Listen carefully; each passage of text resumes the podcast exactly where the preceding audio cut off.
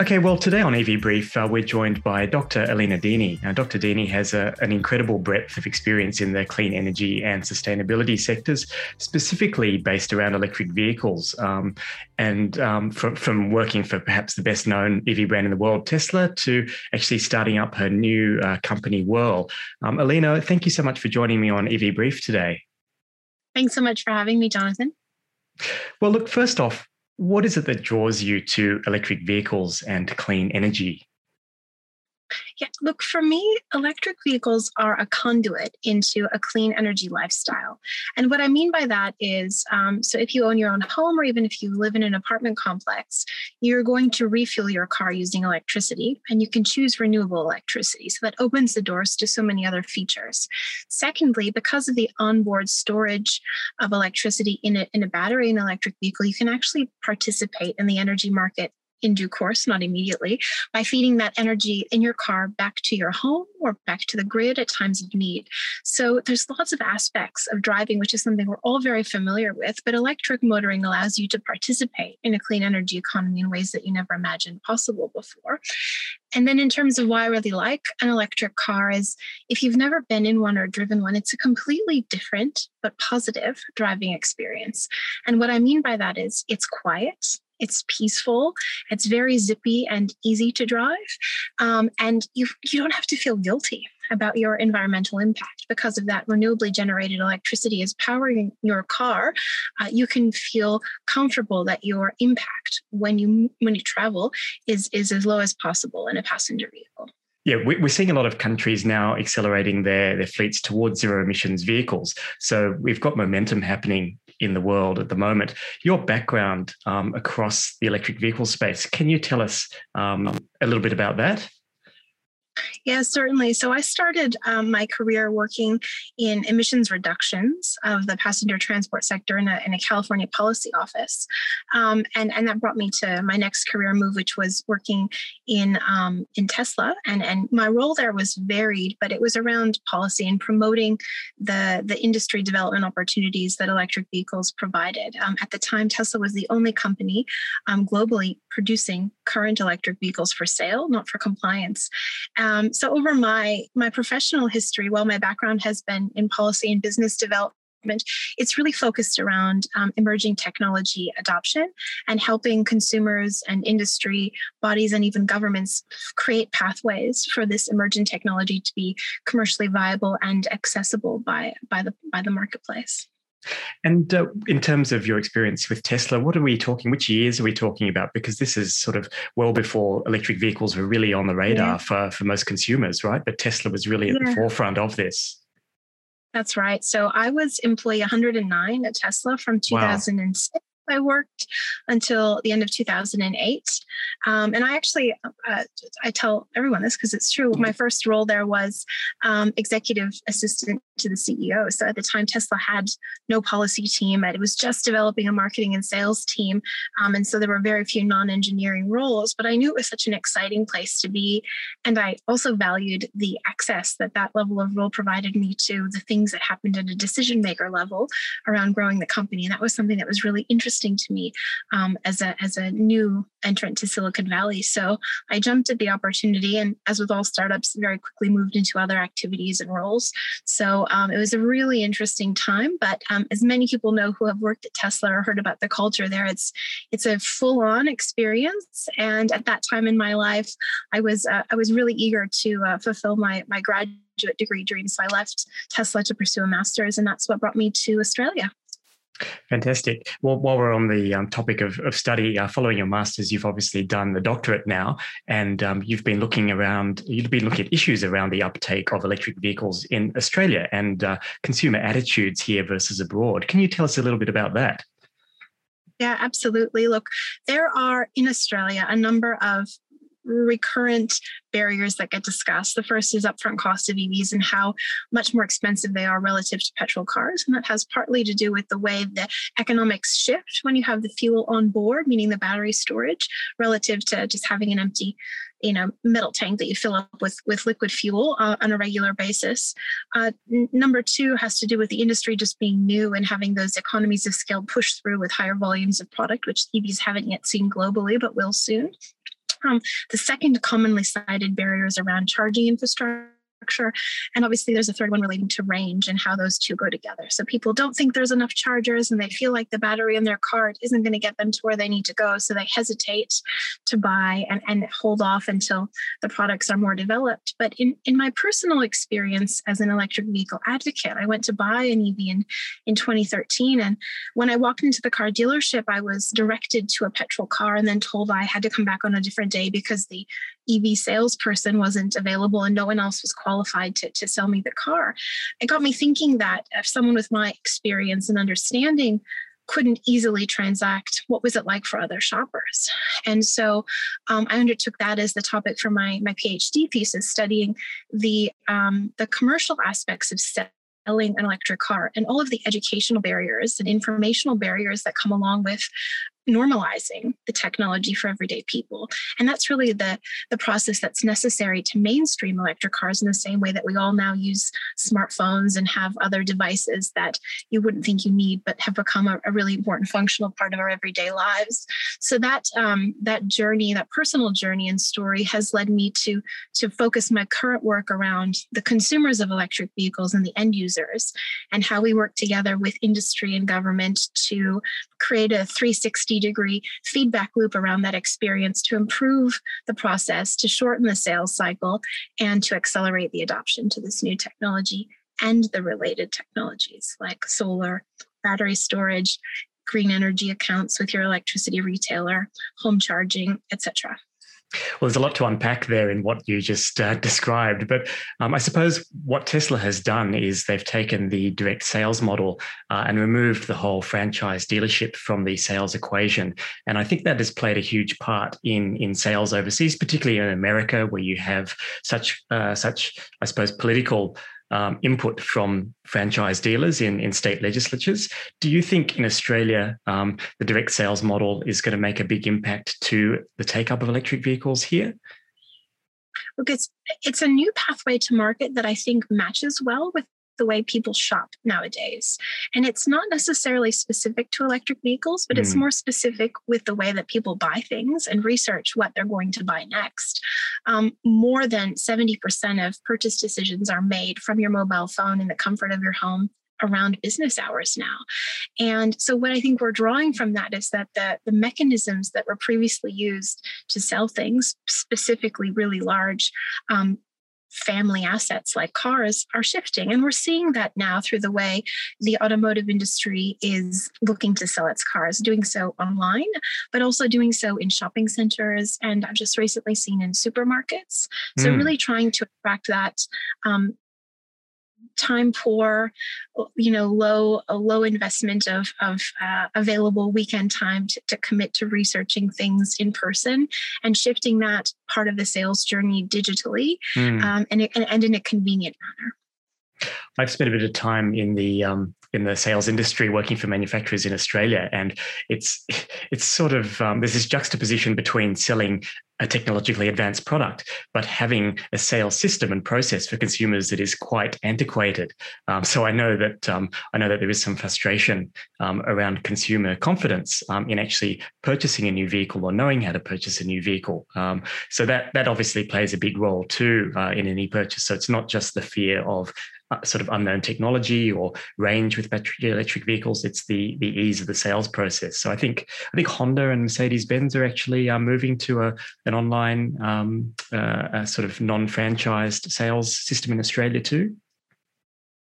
I'm, I'm not sure about those specific brands, but what I can speak to is it is a, it is a tricky one, isn't it? Because yeah. on the one hand, you, you need to have the digital experience, but when it comes to buying something as expensive and important in terms of how uh, the role it plays in your life and also how long you keep it for, as in a mm-hmm. car, eh, there's a need to touch and feel. Um, and by that, I mean you've got to get inside yes. it and take it for a drive to really seal the deal for most purchases or even leases. So, mm-hmm. um, you know to your point there is there is new ways of doing that that are emerging and and and that's why i founded whirl because i knew that there was a need for more opportunity for access to electric vehicles but also an alternative channel to the traditional sales model to help normalize the technology and inform customers about the attributes of owning and operating an ev Great. Well, tell us a little bit about Whirl and what you're trying to achieve through this new uh, uh, company.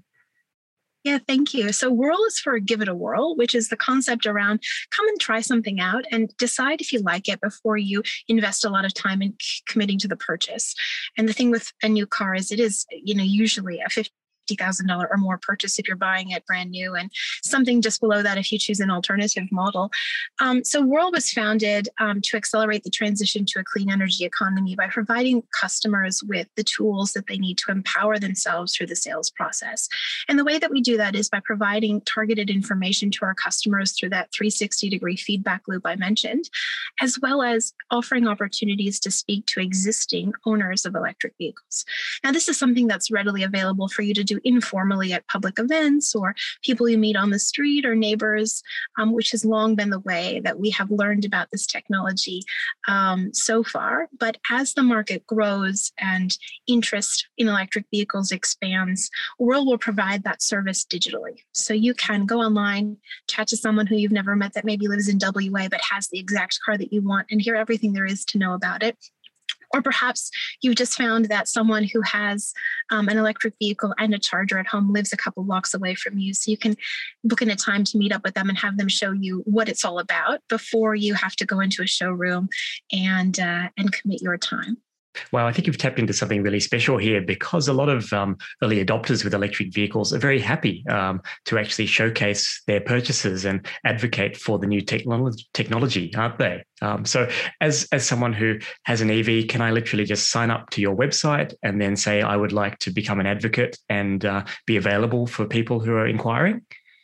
Yeah, that's right. Just a couple of weeks ago, we have launched the Whirl EVM Ambassador Program, and we're currently taking registrations. We've had more than 50 national um, uh, EV owners sign up with interest. So the program um, qualifies electric vehicle owners and their and their setup um, as part of the program. And then in the next couple of weeks, launching before May, hopefully, the program will be available online at giveitawhirl.co for you to come and sign up, book in to do a telephone chat, a video conference, or an in-person demo with one of our ambassadors um, to learn about their product and their experience buying an EV, which can include things like, you know, what's your relationship been with a particular dealer, or you bought your car secondhand, what did you look out for? Um, what insurer do you use, or what have you found um, in relation to the service schedule? Even the sorts of things that are pretty easily understood and you can read about mm-hmm. online, but sometimes you just want to spend 30 minutes talking to someone who's done it before that you trust right. that has no vested interest in in selling you anything in particular. That's just volunteering their time for a small fee to um, to explain to you what it's all about. And these people, as you said, are really passionate and uh, want the same things that we want at Whirl, which is to accelerate the transition to a new technology and a clean energy economy. It's interesting, so isn't it? Come and visit. Yeah, I'll definitely drop the uh, link down below for people to uh, to check it out. Um, it's interesting because for our our largest purchase, which is a house, um, there's a lot of information online to be able to sort of um, rate agents and vet properties and that sort of thing. But apart from um, sort of a very casual framework of forums and things, I suppose, around the vehicle purchasing experience, there isn't really somewhere that people can go to know that they're getting sort of impartial advice in the purchasing process. So this sounds really uh, fantastic for Australians. I'm hopeful that it will be really useful. And as I mentioned, those Whirl ambassadors will be speaking to customers and providing feedback into us around what questions are being asked, what information do we need more analysis on. And then Whirl will continue to provide that information via its websites and social channels at Shop with Whirl. So visit Shop with Whirl for tips on how to buy an EV and the related technologies, and, uh, and come talk to us when you're ready to learn a little bit more about electric vehicles and their related products. That's great. Do you see Whirl uh, going well? Worldwide um, after a successful launch in Australia, or look, that's my hope. It's absolutely a scalable model because there are people all across the world who maybe aren't interested in um, packaged products or um, want to make the shift to a clean energy lifestyle, but are time poor. Perhaps they're working parents or they just aren't engineers and don't understand the materials available online. But making that shift with the support of peers um, and through a model that has an interest in, in, in, empowering them to make a decision that suits them um, is certainly something I can see happening in any country in the world Mm. We've spoken a little bit about uh, consumer confidence in regards to technology and the sales process, but what are some of the other factors do you think, I suppose, around legislation and government that are hindering our adoption of EVs in Australia? Well, there's been a lot of discussion in the news lately around taxes and mm. where taxes should and shouldn't be placed on certain products or technologies. So, for example, the Victorian, New South Wales, and South Australian governments have considered the option of a specific tax on electric vehicles, um, given their um, lack of contribution to fuel excise. But what I know from my experience as a researcher in new technology adoption is that anything that is seen to be a tax or an, uh, an extra measure against utilizing something new discourages people from taking it up, not only because it's an extra cost, but it's an extra complication around wrapping your head around a new lifestyle. It's very disappointing to see the Australian government uh, as a whole, as well as some of the states, view electric electric vehicles um, as commonplace, when in reality, there's a lot of educational barrier that still exists amongst the Australian public in understanding uh, the benefits and opportunities of adopting them. So, so certainly that's the biggest issue at the moment. Um, there are a couple of other measures. For example, the, the luxury car tax is, uh, is allocated to electric vehicles at a certain price point as with other cars, um, given the economic and environmental benefits attributed to electric vehicles um, when they're operational, there's certainly a benefit that might remove the need for that luxury tax. So there are quite a few things that could be revisited in terms of providing more accommodation for EVs without necessarily providing a direct incentive. Yeah, that's that's really interesting, and we won't get too far into the, the whole tax discussion. But there's been a lot of talk around that that EVs EV drivers don't pay their fair share, so to speak. And I think that's that really is a bit of rubbish because you know when you're purchasing a car that's worth 50, 70, 100,000 dollars, you're paying import duty, you're paying 10% goods and services tax, you're paying your state stamp duties. Um, so EV drivers are certainly paying on their purchases. Um, and with any new technology, whether it has been in the past electricity at the turn of the century or even telephones and things in the US, this, this technology has been subsidized by the government. So also the, the notion that it should be up to the market to roll out this technology is not something that really, really works. And we've seen with Norway, with the United States, and with the UK, for example, that they have accelerated uptake through uh, through subsidies and grants, haven't they?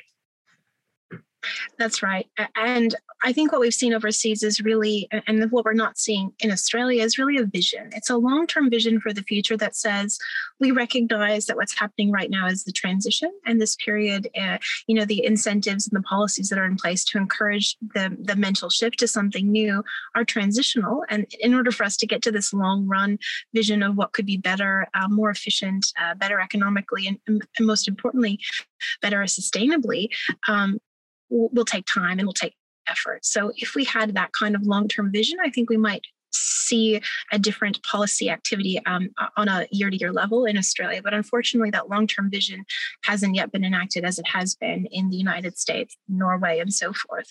Um, I'm hopeful that um, in due course we'll be able to sort of see the end game but uh, it remains to be seen. I mean, the the environment and the discourse has certainly changed uh, for the positive in Australia. I believe in the last couple of years, there's certainly a lot of new models coming out this year. Um, there's some great uh, EV startups in Australia and charging networks rolling out.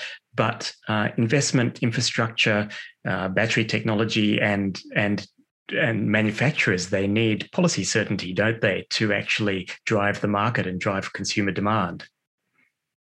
That's absolutely right, and it's it's amazing that the industry has gone as far as it has because mm. there has been, um, apart from some support from ARENA and the Clean Energy Finance Corporation, um, industry has really been going on its own in terms of building the electric vehicle market. And what we're seeing as a result of that, and as a result of the global movement, is uh, is there is interest. Uh, consumers, you know, more than fifty percent of uh, Australians say they're interested in an electric vehicle for their next car. But what's really important, and one of the founding values of Whirl is that customer only makes a purchase decision once every ten years. So if we don't get them in a, into an electric vehicle in their next purchase, then we have to wait another eight to ten years before they're ready to buy one again.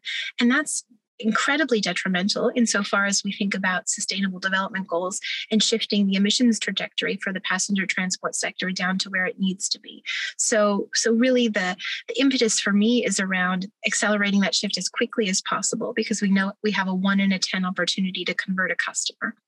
That's key. I, I, really agree with you on that point because I think in this discussion about electric vehicles and you know cost to the economy and cost to taxpayers, health concerns and tailpipe emissions are very rarely discussed, at least uh, in the media um, and from a government point of view.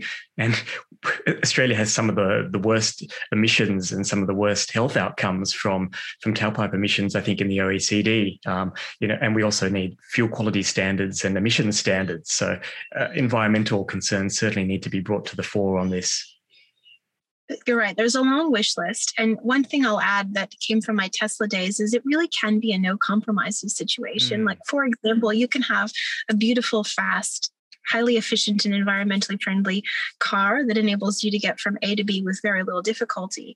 And you don't have to sort of take a hit on, you know, one aspect of your wish list.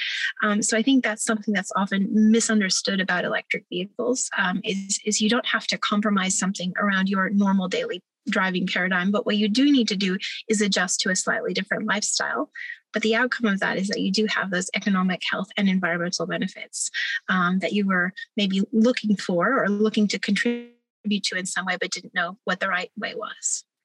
And that's the thing, I think, particularly uh, as, as the world's population grows and as our cities become denser, um, you know, the notion of improving the sort of marginal social benefits from our activities of, of driving and operating a vehicle uh, are crucial. You know, we actually have to consider our effects on other people, don't we?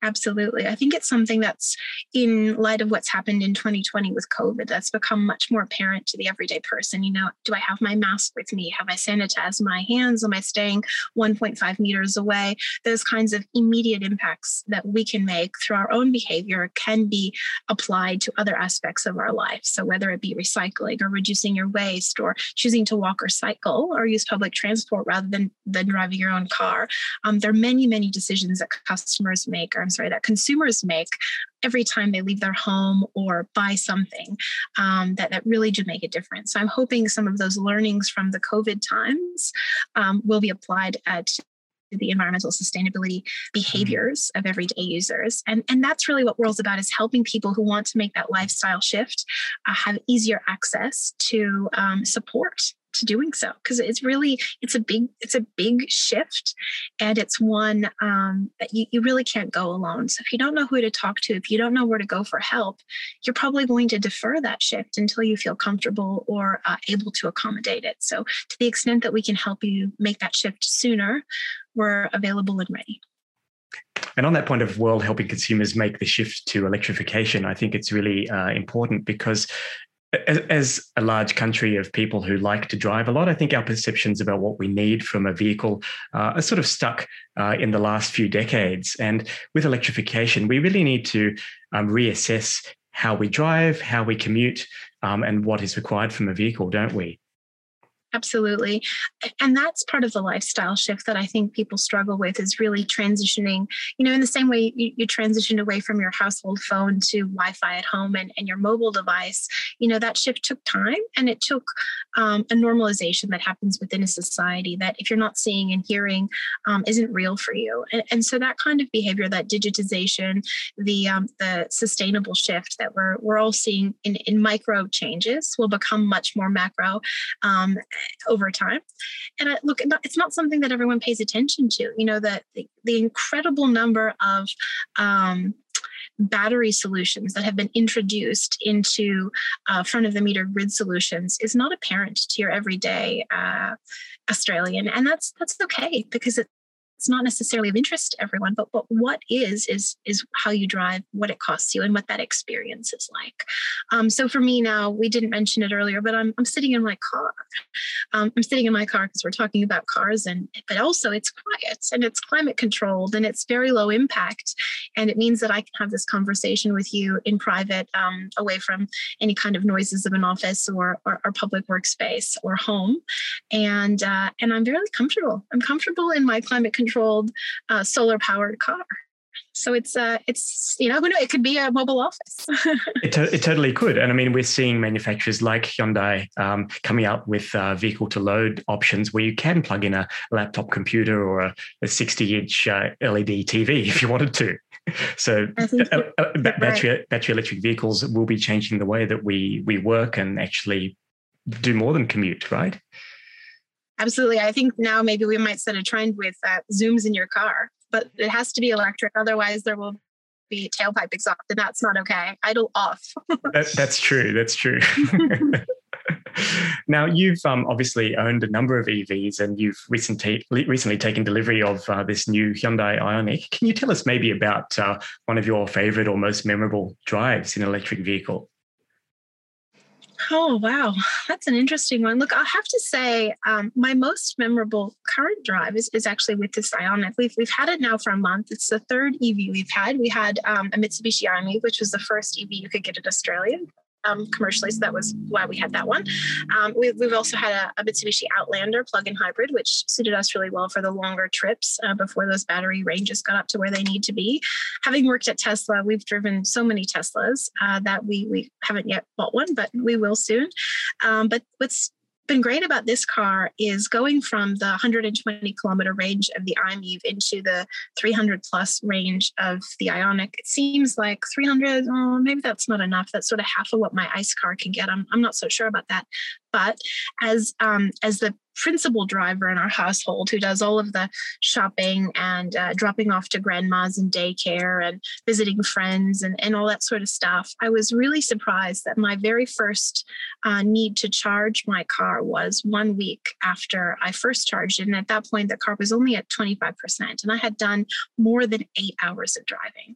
And wow. I think for people who are really worried about range, um, you know, you don't really think about what your normal driving is and how far you go because you don't need to. But when you start to pay attention to it, you'll realize that having 300 kilometers range for most people who do inner city driving like mine, it's actually not a problem at all.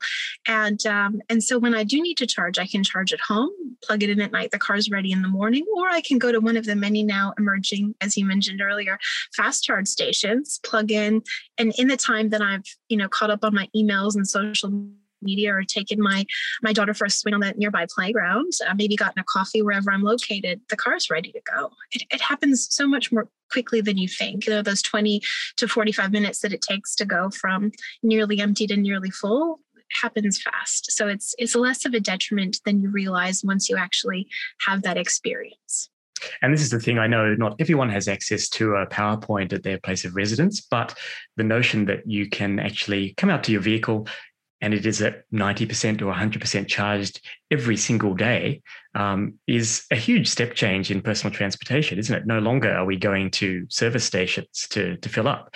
And people, that will be a huge selling point for a lot of people, I think it's it's great and and the other thing that's often misunderstood is that people think that you're always going to empty the car completely which is never the case so mm. all of hmm. the statistics you see online around charging times and range they're not really necessarily relevant because you might have driven 30 kilometers today you plug in overnight your car's full in an hour maybe less and you're ready to go full again the next day. So those sort of extremes are communicated to help people wrap their head around the worst case scenario. But in actuality, it's not your normal day to day driving.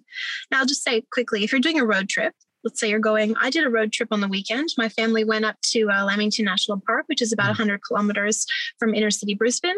Um, we were able to do the, the round trip journey without any charging. And even though we were going to a remote location where there was no public charging um, and all of the residences and businesses were off grid, we, we didn't sweat it because we did a quick look at the map. Yep, we're fine. Even if there was an emergency scenario, we had the travel cable in the back, which can plug into a 10 amp outlet, no problems. And Queensland has actually rolled out a uh, DC fast charging network spanning quite a, quite a lot of the state, hasn't it?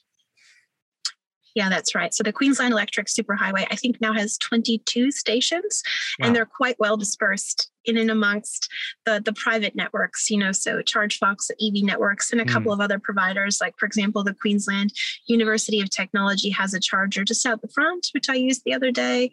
Um, there, there are a lot of options available. And in terms of um, fast charging versus home charging, do you think we need some sort of um, direction from government in terms of mandating um, uh, readiness for charging infrastructure for, say, new dwellings and new commercial buildings?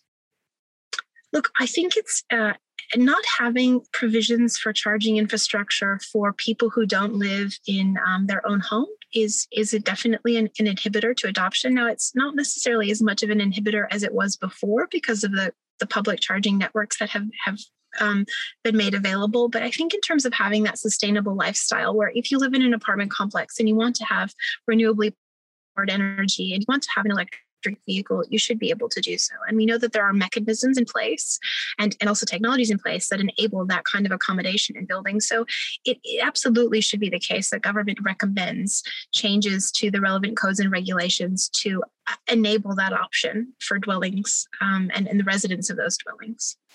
And there's a lot of talk around um, the effect of mass EV uptake on the electricity grid. What, what are your thoughts around around that in terms of um, uh, electricity regulation and charging at different times of the day and that sort of thing? Look, I think there's a lot that is not well understood about how people charge, when they charge, how much they charge, and that the unknown around that creates fear fear of uncontrolled um, activity or unfamiliar activity for grid regulators, and, and not being able to manage the grid economically efficiently uh, is a risk. So, so there certainly needs to be further study of the behavior around electric vehicle charging and um, and to some level support for smart charging mechanisms that can be introduced to control charging times. But I think over regulation of charging behavior can be can be potentially a deterrent, much like the, tax that we talked before.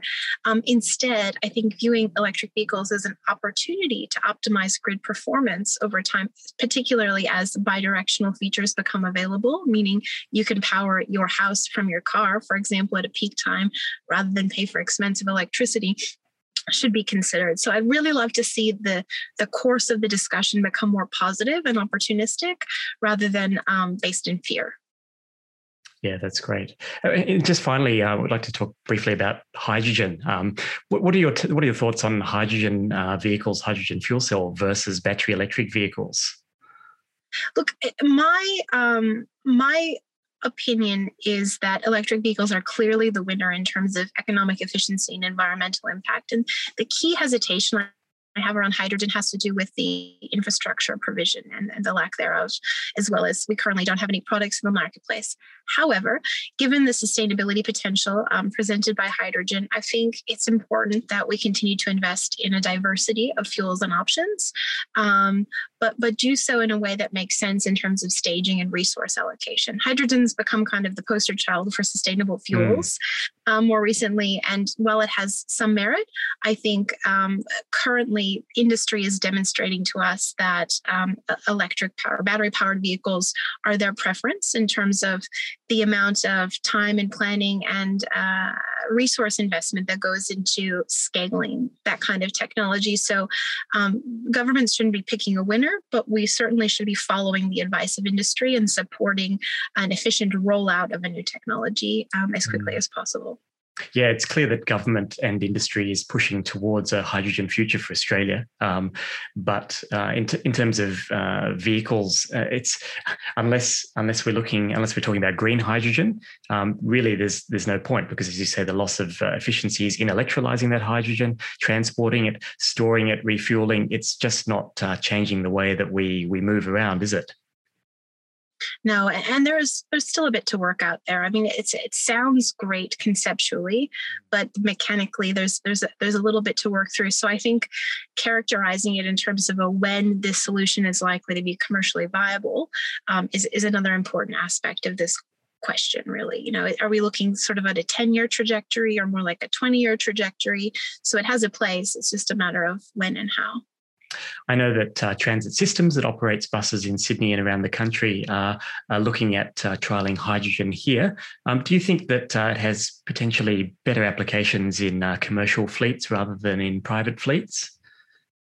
I think potentially, and, and I think really, really what it relates to is is how um, those vehicles travel, you know, meaning the regularity of their refueling and what kind of um, support can be created for introducing new refueling stations. So it's it's it's actually a question I think around the sensitivities of the grid versus the sensitivities of installing new infrastructure. This this is one aspect of the energy market that I think really does need to be explored and understood better. You know, there are aspects in our electricity network where there is weakness, and placing things like high powered DC charging is is a is a risk. So if that is concurrent with a bus route, um, maybe electric isn't the best option for that particular mm. bus route. Maybe hydrogen is a better option or or or gas. You know, so so a careful planning around infrastructure, around transit behavior, around cost uh, must occur for each individual application. We're seeing a lot of Australian states really going it alone in terms of uh, energy policy from the federal government, uh, particularly with uh, large amounts of battery storage coming online in the next few years. Do you think that will really uh, help manage um, and mitigate any issues around uh, mass EV adoption? I think that we've already seen some really great success stories coming out of, for example, the South Australian, uh, you know, the most publicized battery yeah. within it is the Hornsdale battery. That's right. Sorry. Um, so, so we know that it does a really good job at providing instant solution when there's a, a pressure in the grid. Mm. Um, in terms of managing electric vehicle load, I think it's probably more likely that other solutions will be introduced behind the meter, such as smart charging, to help manage the grid at the localized level rather mm. than um, at, at, at, a grid level. Um, and that's necessary because it's going to be really difficult as I said earlier, to plan for when people will be charging. Um, so especially especially now that our um, societal shift around COVID has meant that not everyone's going to the office as often as they were. So that sort of risk, everything that we understood about the way people travel and behave and are likely to charge pre-COVID is now different post-COVID because the, the movements of the workforce have changed. So I would say that lends itself to further modeling. Um, but but I would I would argue that a better solution is to encourage smart charging at home rather than to depend on costly um, battery infrastructure to accommodate the unknown. Totally, totally. And since you bring up smart charging, just finally, um, we've seen this week that um, a number of state, uh, in, a number of state energy ministers are looking to actually adopt new protocols to allow, I think, uh, network operators to actually switch off rooftop solar and uh, EV chargers um, to to reduce load on the system and things like that. Do you think that's a good idea? This is a controversial question. I think it's it's not so simple. I think it's important that the um, energy market operators have the ability to deliver efficiently priced green electricity that's a priority. I also think it's a priority for the consumer to have choice in relation to how they interact with that energy market. And that's something we're not seeing enough of yet. So my lens is the consumer and end user lens. My view is that the the the tone of the discussion around how the market operates tends to be around regulation and removing consumer choice in order to provide economic efficiency. But as the business models emerge and the new mm-hmm. technologies become more prevalent around consumer interactivity with the grid, we will will probably see a shift in that regulatory tone because there will need there will need to be more options for consumers to be able to participate in what is ultimately a financial market. Um, so at present, I think, uh, yeah, I, my long term view is that I, I, don't agree with that hmm. approach. Mm. It's just, it's interesting, isn't it? Because we've traditionally seen um, government and big energy operators not worry so much about what's happening behind the meter, but as we transition to renewables, um, basically they're now moving to behind the meter and, they're seeing that their services can actually be a part of what happens in the home and in the driveway. Yeah, absolutely. There's a huge convergence between what has happened in the energy sector and, and what people do at home, and whether that's driving or turning on their appliances or speaking to their phone. And uh, as that convergence continues into an integration, we'll see the consumer become frustrated that they don't have control over that integration, and and that won't stand. So um, I'm looking forward to that point in time when I can become a uh, an energy market operator in my home. But I think it's still a few years out. To be fair. Well, Alina, thank you so much for joining us on uh, EV Brief today. Uh, for anyone who's listening or watching, please check out uh, giveitawhirl.co. That's the right address, isn't it? Yeah, that's right. Thanks very much. Or uh, uh, uh Shop with Whirl on uh, Instagram, LinkedIn, Facebook, and Twitter. Well, that concludes this episode in conversation with Dr. Alina Dini.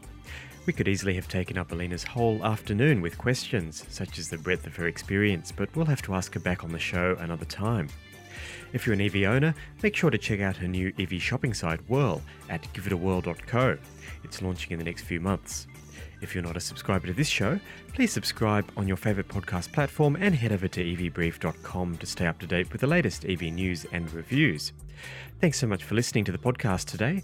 I'm Jonathan McFeet, and you've been listening to EV Brief.